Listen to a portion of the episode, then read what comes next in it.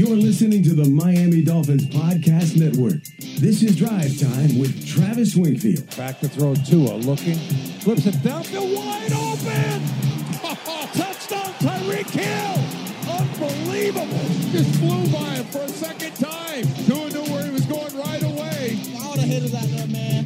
I really hope you soon jump on his bandwagon. Waddle. To a shotgun, back to throw, looking, steps up, fires, touchdown! You got it! It's Waddle! His sixth touchdown pass of the day. Drive Time with Travis Wingfield begins now. Can we check your pulse if you're not fired up? What is up, Dolph fans, and welcome to the Drive Time Podcast, part of the Miami Dolphins Podcast Network, covering your team, your Miami Dolphins. How's it going, everybody? I am your host, Travis Wingfield, and on today's show, Miami Dolphins football practice is back. Here we go. The 2023 campaign is kind of underway. We'll hear from head coach Mike McDaniel. We're going to hear from Christian Wilkins, Jaylen Waddle. We're going to hear from Jeff Wilson and Austin Jackson, and we'll detail the practice and the events on the practice field like only you can get here on the Drive Time Podcast. From the Baptist Health Studios inside the Baptist Health Training Complex, this is the Drive Time Podcast. So we are going to weave coach and player sound bites into the podcast here, but I think it's worth starting off with a little bit of housekeeping, and we do that off the top here with Coach McDaniel answering a question on Tuesday morning's media availability about two players in the defensive backfield who have been very productive here in the Aqua and Orange, both coming off unfortunate season-ending injuries in 2022. Let's kick off the podcast here with how Coach kicked off his presser. Well, after he praised both the Miami Heat and the Florida Panthers, noting their ability to do what a lot of folks didn't think they could do as 8 seeds here in this postseason, but Coach was asked about the progress of Brandon Jones and Nick Needham. I see Brandon and Nick every day. When I say diligent, that's what their days are. So they are.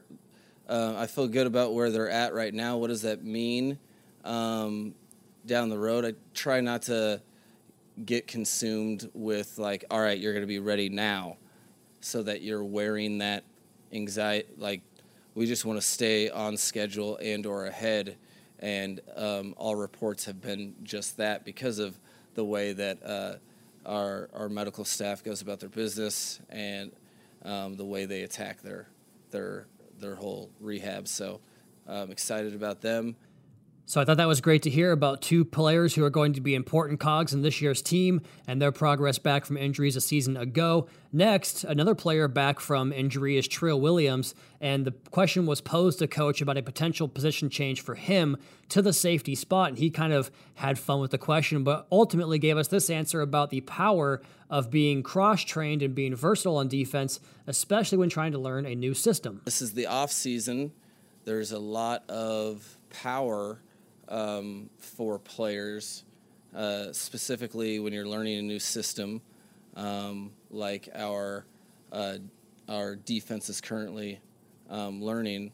To be able to have versatility is always powerful when you're talking about being an NFL player, and there's no better way to understand your responsibility within that said structure of a defense than understand what other contributors and how their issues apply to your issues, and that cross-training stuff will always be a part, and is certainly for a couple individuals on our defense something that we're trying to attack with that versatility.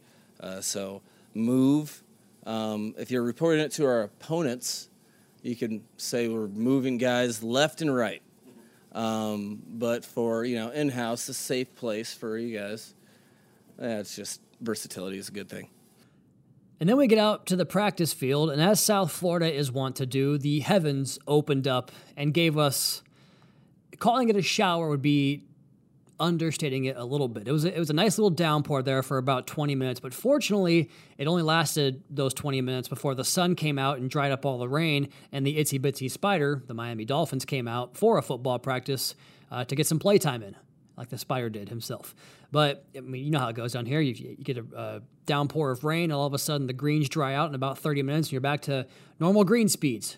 Enough golf talk. Look, there's never a ton to look at during warm-ups or indies and that type of stuff, especially during OTAs in the month of May. Real football doesn't start until, 4 months away from now. But I do think it helps create the comprehensive feel that I'm going for here on the podcast. And this all tracks with something that Coach said at his press conference, and it's an annual thing. Austin Clark having an infectious energy that reverberates throughout his defensive line group and that audibly reverberates throughout the Baptist Health Training Complex, which has coincided with, quite frankly, some of the best defensive line play in the National Football League the last few years under his watch. I mean, you don't wind up being a guy that has stuck through, for all intents and purposes, two coaching staff changes when you think about going from, 2021 to last season to now a new coach on defense. You've essentially had three different coaches on defense the last 3 years, and he's still here. He's still kicking because his unit performs year in and year out.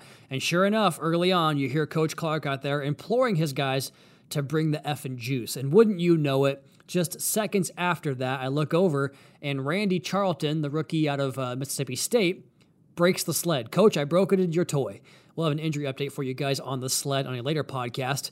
I think it was questionable to return for the day. Didn't see it come back out. But back to Coach McDaniel, here's what he said when asked about Isaiah Wynn, that acquisition and how it might, what it means to the rest of the players on the offensive line, notably, an Austin Jackson at right tackle, where Wynn has played in the past, a Liam Eikenberg at left guard, where Wynn has played in the past. Here's Coach talking about the Wynn acquisition, and I think there was some Cedric Abwehi kind of tilted into this as well, about the theme of competition you're going to see all summer long here in South Florida.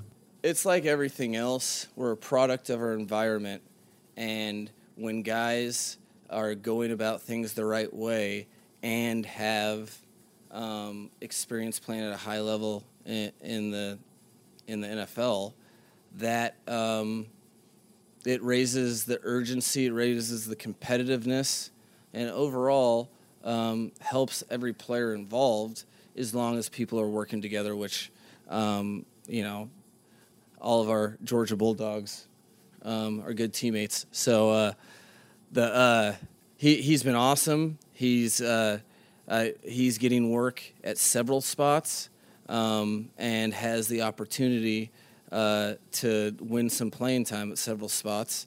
But it's also, there's only 5 players that play each down. And overall, I know the collection of the offensive line is best served in this current environment. Who those people are, that goes against, I don't do the magnet slotting. I let people in situations where they're performing their lifelong dream of a job decide their own fate. So just throw a bunch of guys in that fit the bill. And I think the Dolphins are best served waiting and see who tells us it's going to be a starter or backup or whatever. As it relates to... And like we'll mention here soon, no Teron Armstead, no Connor Williams. So you're going to get plenty of work for those guys and guys like Kendall Lamb. They got some playing time last year. Jaron Christian. There's all kinds of players in this offensive line that are going to have a chance to really prove themselves here for a coaching staff that traditionally, going back to San Francisco, has found a way to get more out of the sum of the parts than I guess you might see individually there. Looking at just the Niners last couple of years, for instance, last year in particular, they really played at a level that was above board for what their typically, I should say their skill set would suggest. And I think you can get some of that here with the Miami Dolphins, especially as you get more and more into the system, identify guys that fit that system and fit the environment like Coach talked about there. So interesting stuff there. Then we still have practice. Last year it was a lot of days that were, I guess, dominated by the offense, and you certainly had, your trading of victories, but most days it did seem like the Dolphins' passing attack was the one that would do the damage, and that bared out over the season, right? I mean, that's not even up for debate. This is, an hour of football in the month of May, largely 7-on-7. So let's go ahead and make sure we put a disclaimer on all of this to not go overboard one way or the other. The job is report on what we see, and that's what we're doing here. Sound good? So during the first portion of practice, I thought the defense really showed the work they've been putting in terms of getting this defense down, getting Coach Fangio's system, second nature. I thought passing off in coverage, identifying the correct spots to double team and filling the voids, replacing those vacancies with, rotation, the communication on the back end, it all looked really good to me, and it resulted in some coverage sacks or the quarterback, patting the ball and fleeing laterally to find off-script action that you have to, in this type of practice environment, you have to simulate that where you can't get live bullets. You have to just say, okay, play's over, you got the sack, but continue it and let's get the work in anyways. And I saw them, number 19, last year's playoff starter, Skylar Thompson, many times not have a chance to throw the football because he couldn't identify who was open against this defense. And it wasn't that way always, but against that particular quarterback, they really kind of had him, a little bit confused back there. But there's two parts of this that I want to cover. First, the sound from McDaniel when he was asked about Andrew Van Ginkel's role, and Coach describes the value of cross-training players. He mentioned it there a little bit with Isaiah Wynn, but here he is talking about the scheme becoming more second nature and getting to know a new system by cross-training, because the best way to do it, well, here's what Coach has to say. I know from an offensive perspective or an offensive standpoint, when you have a edge player that will in packages or maybe a game or maybe no games have the ability to play off the ball backer, that in terms of identification for how you pick up protections and those things are very important, not to mention the fact that you can, position flexibility allows you to have an extra human being at each position on game day, a little 2-for-1-er. So I think on top of just understanding all of the defense, it's instrumental because, every piece of the puzzle has to cover at some point. And then understanding rush patterns and all of those things, it's beneficial to a guy that we thought led by Vic and really just our entire defensive staff thought that he was at the point of his career where he could handle that. And it's advantageous for us, tough for the opponent. So sounds like a win, full circle. It's just funny how it goes in this job sometimes, because I didn't plan for it to work out this way. It just kind of did.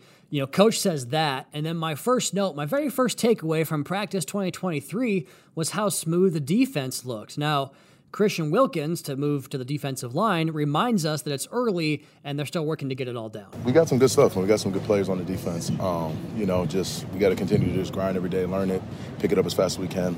So that way, come minicamp, come training camp, we're just flying around playing fast, not really thinking.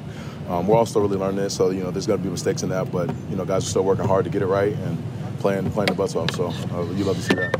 We'll hear more from Christian here shortly. He gave us plenty of good content there to chew on, and just talking, the way he articulates the game and his approach, it's always so fascinating. I mean, I know stuff about Christian in terms of his approach and just the fact that the guy, won't even go out to eat a meal because he wants to be on his regimen, on his schedule. It's so impressive to watch that guy work, and the way he's become, a good prospect and a first-round pick to now one of the best defensive tackles in the National Football League. I want to pivot next here to the guys that Christian chases, the quarterbacks, although doesn't chase our guys because, red jersey don't do that. But we heard Mike McDaniel talk about Tua Tagovailoa's offseason, what his approach was to the judo, to the jiu-jitsu, all the stuff that we talked about. And frankly, I'm tired of that subject. It was a subject again today in McDaniel's press conference, but I thought this soundbite talking about Tua's intent and the way he went about basically, let's just go ahead and hear from Coach on how impressed he was by his quarterback this offseason. I've seen a guy that's followed through with his words as well as any young man I've come across in my career. He's controlling the controllable is something that I would epitomize his offseason with. You want to talk about going above and beyond, training martial arts, so much so that he knew the training before he knew what it was called. I think he was calling it judo and jiu-jitsu, is what he was doing. But that in terms of helping him progress in his career has been phenomenal. The work that he's done this offseason, it was so obviously beneficial that we've incorporated it into some of our drill work that we'll do with the quarterbacks to, I think it was Teddy Bridgewater made this point to me last year. As a quarterback, you go September starts, and then you get tackled. And then you get tackled for 6 months, and then you don't again until September. So how can we help train, quarterbacks to stay healthy? Because it wasn't just Tua. How do you stay healthy in this game and stay available? And that's something that that whole offseason training has really helped us try to take a good step in the right direction for how to best prepare players for NFL season. And frankly, the reason I wanted to play this, I thought in one practice session, you could see a bit of emphasis on playing a little bit faster, getting the ball out a little bit quicker. And that sounds crazy, right? Because this is a guy who, among quarterbacks who qualified in terms of pass attempts for this stat last year, got the football out faster than anybody else. But on the plays when it's not there, those are the plays that he got injured on, right? Held the ball for over 3.5, 4 seconds when read 1, 2, get to the backside, read 3 and 4. Those are all covered up, and you have to extend from there. There are chances and opportunities to do that, and understanding the clock in the back of your head when you can do that stuff. But when you're in the pocket, hunting for plays, and they're just not there, be a little more decisive and find the check down options. And we saw that in this practice on Tuesday. 2 instances where he just ate the incompletion, just threw the football into the ground at the feet of one of his checkdown options, move on to the next play. And I think about it this way, because this offense is so dangerous, so explosive, right? It works a lot like how you hear scouts break down a quarterback like Josh Allen, for instance. When he was coming out of Wyoming, it was, marvel at his physical traits, find a way to increase that completion percentage, and we can start talking about his long-term progress as a quarterback. But you're more willing to live with the occasional misfire or missed layup because you have such a penchant for explosives. You'll take a couple more strikeouts in exchange for driving the ball to the gap and over the fence to get extra base hits, opposed to just trying to put wood on the baseball and hope to leg out an infield single. Like, we're not trying to, have an OPS of 600. We want to drive the ball to the gaps and have a 900 OPS and really impact the game that way, right? So if we miss the occasional opportunity to run around and hit a positive play, to me, the upshot is far fewer hits in your quarterback. And when this quarterback plays in this offense, it's one of the best offenses in the NFL. And we have a team that can go 8-3 over 11 games, and really 8-0 because the other 3 games he didn't play. And knowing that, you have that opportunity with last year as proof that 3rd and long is hardly an improbable conversion opportunity, right? It's more probable than it is improbable. And that's the trade-off I think we would all take as fans for this team, right? Is ground the ball on 1st and 2nd down when it's not there and live to fight another day, because if we have you in the lineup, anything is possible, Kevin Garnett. So with Tua, I saw decisiveness in what he was doing in this practice. He had the usual multiple intermediate rips for chunk gains, finding Waddle, finding Smythe, Wilson, Ezukanma, but he also peppered the backs and tight ends in the short game and the check down game before trouble got there. And the innate ability to recognize when it's going to happen quickly and to get the ball out fast is going to pay major dividends for this quarterback. I thought Tua and Mike White really showed their mastery of the craft during the on-air throwing session. And yeah, it's on air, but if you know what you're watching, you can always find stuff in football. Let's just put it that way. But placement and timing was on the money, man. I thought Tua's best throw of the day was in the team period, moving to his left on a little play-action boot, with Ezukanma being tightly covered coming across the field with him, and Tua just layers this touch pass on the over-route to the upfield shoulder, and it led Ezukanma into a big catch and run. And I think about how that can complement Tyreek and Jaylen, removing the top of the defense, removing the particular perimeter part of the defense for that over out from the opposite side of the field. If you can get Ezukanma, Cedric Wilson going in that area of the football field with Devon Achane in the check down game, like, good luck, man. So a good start there, despite some of those early coverage sacks. The defense got some more production, including a Javon Holland interception where he got some depth, drove out of the back pedal, stepped in front of a Mike White pass and picked it off and maybe ran it back for six the other way. Tough to call beyond the whistle, but some good stuff there. Let's go ahead and pause for our first break right there and come back on the other side and tell you about who else popped in this practice, including a pair of rookies who I thought shined super bright. That's next. Drive Time Podcast, your host, Travis Wingfield, brought to you by AutoNation. Without the ones like you, who work tirelessly to keep things running, everything would suddenly stop. Hospitals, factories, schools, and power plants, they all depend on you. No matter the weather, emergency, or time of day, you're the ones who get it done. At Grainger, we're here for you, with professional-grade industrial supplies. Count on real-time product availability and fast delivery. Call, clickgrainger.com or just stop by. Grainger, for the ones who get it done. Shoot, man, brother can go. I'm going to leave it right there. So stay tuned. You will see it on display. Amen. That is Dolphins running back Jeff Wilson when asked about rookie Devon Achane. And whether it was the pass game, the running game, Achane making plays, baby. He had a run that I thought maybe went the distance thanks to a really good block from Eric Saubert. He caught everything. He was tough to cover in those one-on-one and a phone booth situations. You know, quick breakdown, break it off right, left, and leave the defender in your dust. He displayed that same smooth route tree we saw him run in college. You know, choice routes, Texas routes, inside, outside, verticals, whatever the case may be. Super impressive first day here for Devon Achane. Not the first day, but the first day we got to see him. I just thought he was impressive, man. Whether it was, you know, hitting big runs or making big plays in the passing game, I lost count. I had him down for 3 explosive plays, and I think I saw 2 more. It might have been 1 more. So it was either 4 or 5. I'm not sure, but 4 or 5 big plays in 1 hour-long practice session.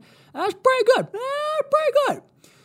As for the other running backs, I thought Raheem Mostert looked smooth again today. Jeff Wilson had a nice couple of runs inside. On balance, I thought the running offense had the better day between run offense and run defense. And I thought pass defense had the better day between pass defense and pass offense. Raheem and that innate ability to get skinny through the gap without decelerating, I think he's a little bit too slept on just from a national perspective. He's a damn good player. At the receiver position, I thought Cedric Wilson and Eric Ezukanma showed you what they're all about in terms of how they can complement this roster and that position group. And then Braxton Berrios got in on the action late. More on him in just a moment. But with Cedric Wilson, he was playing fast. He was playing confident. I just thought he looked smoother than he did a season ago. And best of all, the hands looked smooth and natural. We saw him catch that little, you know, wheel route against the Bills in the snow and make a great play on that football. You know, Tua loves finding those quick closing windows, and he was peppering them today, but there was one particular throw that wasn't Tua's best, and I love how a bad ball from Tua is still a completion. Other quarterbacks, it gets picked off. This quarterback throws a bad ball and it's caught. It speaks to his accuracy. It's like when a golfer, you know, is upset because he didn't hit the right part of the green on his 190-yard approach shot with the 7-iron. And he's like, I left it 20 feet short. Like, yeah, but you're still dancing. You're still putting for eagle here. But the ball is a smidge behind and a tad bit high, and Wilson just reaches up off frame and snatches that thing and takes off for a big gainer. He made a number of plays in this practice. There was a little swing route to Jeff Wilson where Cedric is that, you know, ex-receiver, and he kind of runs a slant block to wipe out that side of the field. And I think about his length and that particular ability and how that can complement, you know, Tyreek and Jaylen, talking about how, you know, Ezukanma on the over route takes care of when you run verticals from those guys, and he can replace that vacancy there. Similar idea here about taking that X position and removing half of the field and throwing in behind that. There's lots of elements you can play with this offense. Eric Ezukanma shined, I thought, even bigger than that. We mentioned the one earlier. There was a play where he caught it closer to the middle of the field, and the way he transitioned from route runner to reception to ball carrier looked as smooth as I've seen out here. He's also got the Isaiah Ford short shorts on, and dude does not miss leg day. To me, he's the most physically imposing looking player of the group. He can go pluck it. He can run after the catch. I'm expecting big things for him this season. Chosen Anderson got his conditioning in today. He must have ran 1,000 yards in routes, particularly down the field, and it impacts the game whether or not he gets the football or not. It can impact the game, especially in his pass with those interior alignments. Look out for that in the future. And then back to Braxton Berrios. Man, he had a nice reception on a deep shot from Mike White. and then won a one-on-one matchup against Cam Smith where he stacked the rookie and won on a ball from Skyler for about 20 yards. Really good stuff. Before we talk about the rest of the wide receivers here with Jaylen Waddle, who broke down some stuff on his media availability, I want to go back to Coach McDaniel here and play some sound for you because I thought this was maybe the best answer from Coach in the entire press conference. Here he is talking about the idea of self-scouting and what he did this offseason. We talked about in the podcast a ton. Clean up some stuff on penalties, some of the third and short stuff, and this offense can go from really good to all-time great. I'm very confident he'll get this stuff fixed because watching these games back again, if you just get rid of the pre-snap stuff, this offense is going to be unstoppable. That's a promise. You know, it was kind of a critical offseason for me. I didn't look at our offense and say, wow, we did all this stuff good. I saw all the stuff that we could improve upon. Now, the stuff that, the players and coaches did last year, that you should minimize that because there was substantial growth to the tune of, improving quick math, 25 spots in your league-wide ranking. That should never be minimized. But that's not where we're trying to go. So, I hit the coaching staff was ready for the players to get back. And realistically, players love direction. They love, we need to be better, only go so far. So identifying, critical things in our game, an easy one was pre-snap penalties. We were the worst at that. So got a lot of ways to improve there. I think it's important in the offseason that you give, the season, there's a lot of things that go into it. There's a lot of pressures that you can kind of, and you're just trying to win the next game.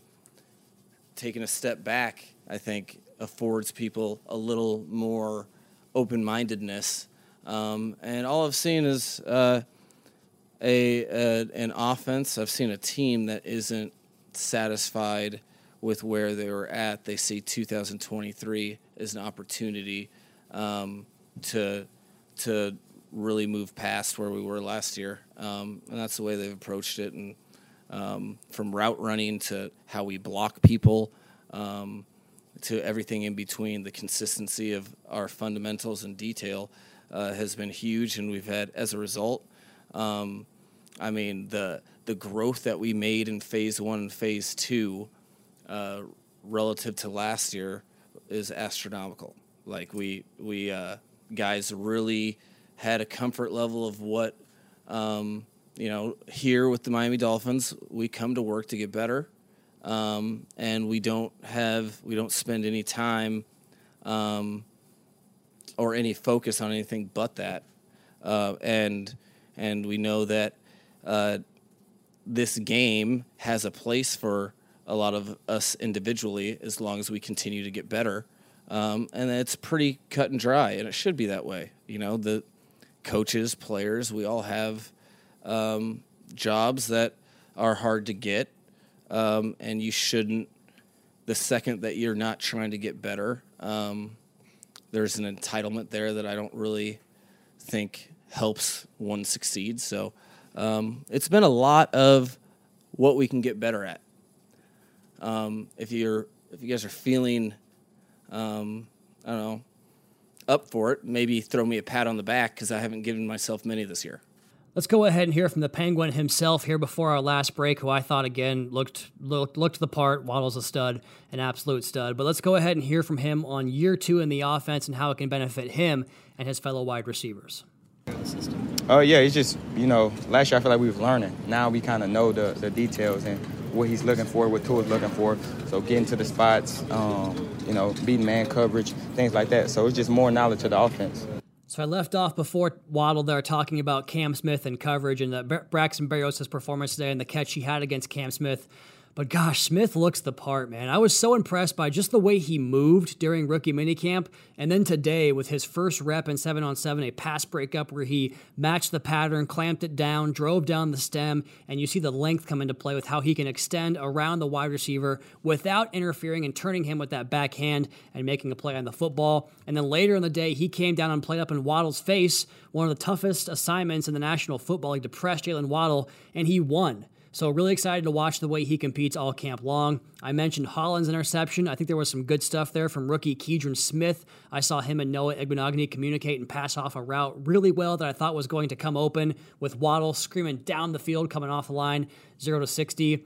Let's move back to the trenches here a little bit, and we'll do that next on the other side and hear from Christian Wilkins and the day they had. I thought the defensive line really got after it in this one, but again, to be fair, no Teron Armstead, no Connor Williams, and the entire D-line was there. Let's talk about that next here on the Drive Time Podcast. Your host, Travis Wingfield, brought to you by AutoNation.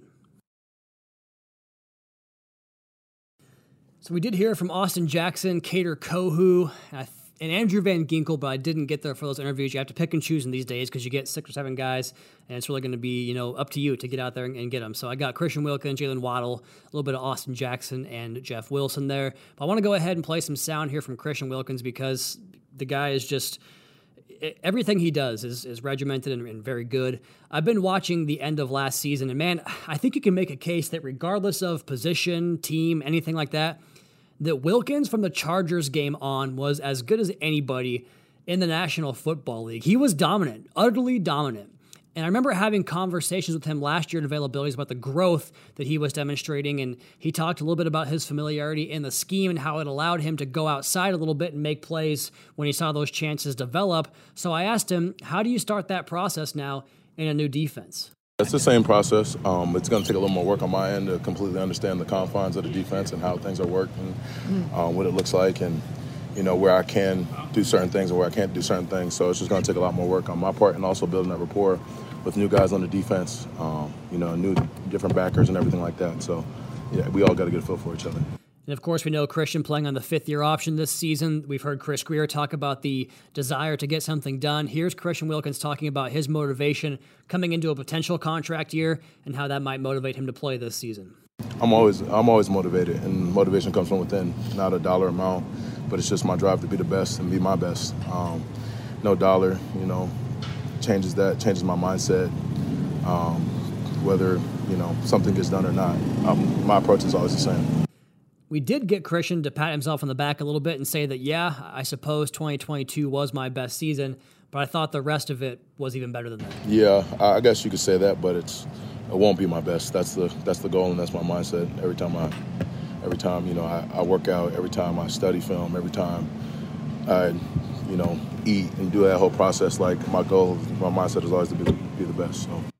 Let's go ahead and finish up here about the Dolphins adding so many big personalities. Who better to ask about how those personalities mesh into the locker room than probably the biggest personality of all? I don't know. Tyreek Hill might have something to say about that. But here's Christian on all the personalities in that Miami Dolphins locker room. Yeah, I'm already getting tired of Jaylen, for real. It's cool. It's definitely just good, and...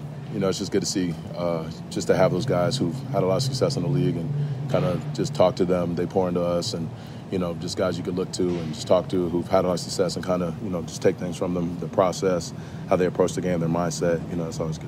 And that defensive front got after it. During the team session at the very end especially, I had Chubb with a really nice stack and shed going up against Alec Ingold early on in practice.